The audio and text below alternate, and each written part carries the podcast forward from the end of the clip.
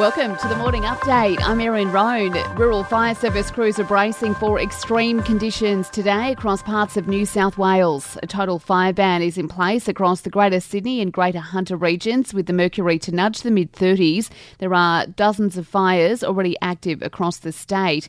While in Queensland, firefighters are warning against activities like mowing and slashing that may spark a blaze in the face of above average temperatures. An El Nino weather event has officially been declared.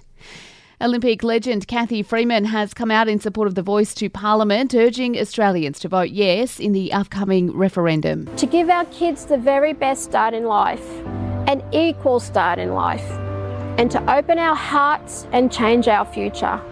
I'm voting yes, and I am asking that all Australians do too. We head to the polls on October 14.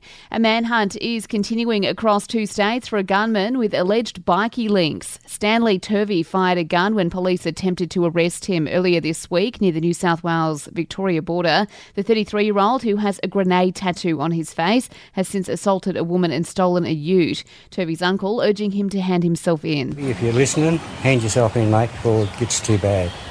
Okay? Do it for your father. There's probably only one way you can look at it. It's going to end badly.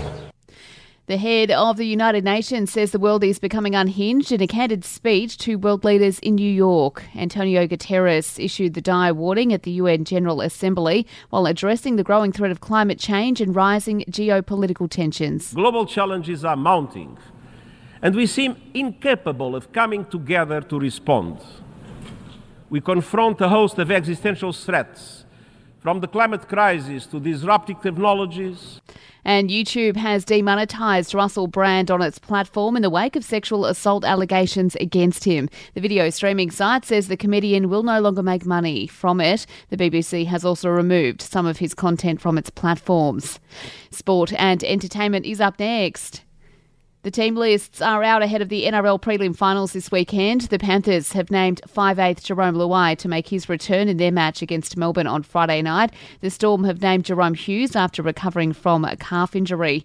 And Carlton has signed Jack Silvagni on a new two year deal. It is a boost for the Blues as they prepare for Saturday's prelim final against Brisbane.